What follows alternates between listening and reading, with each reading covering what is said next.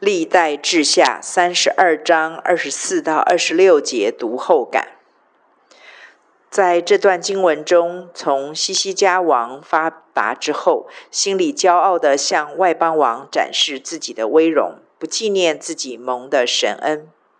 由他从敬虔到自高，明显的可以看见人性中的一个极大的软弱罪性。就是患难时，我们因着需要和缺乏，很容易在神面前谦卑；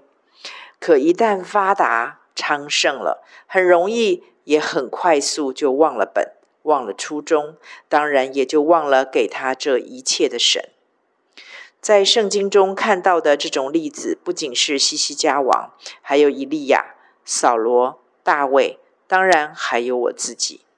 在我们不要神的罪根中，似乎我们只能跟神处贫贱，当酒肉朋友，有缺乏需要时就来找神。一旦觉得自己已经有了、好了、发了，不需要神了，便迫不及待地抬高宣扬自己，甚至还会嫌神碍手碍脚，管东管西，把神和神的律令抛在一边。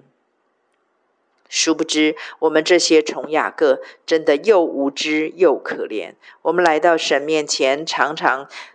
希呃非常希望神改变我们，期待自己能够成为快齿打粮的新器具。然而，一旦我们被高举、被兴起、被看见了，就忘了自己一直都是只虫，或者是怕人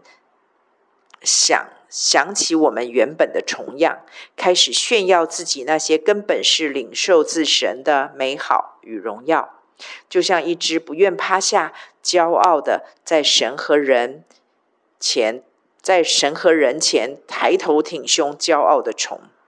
看到像西西家这么敬虔的好王都难过此关，饮恨于恩典之杯，心中更多的紧紧依靠神，不敢丝毫怠惰。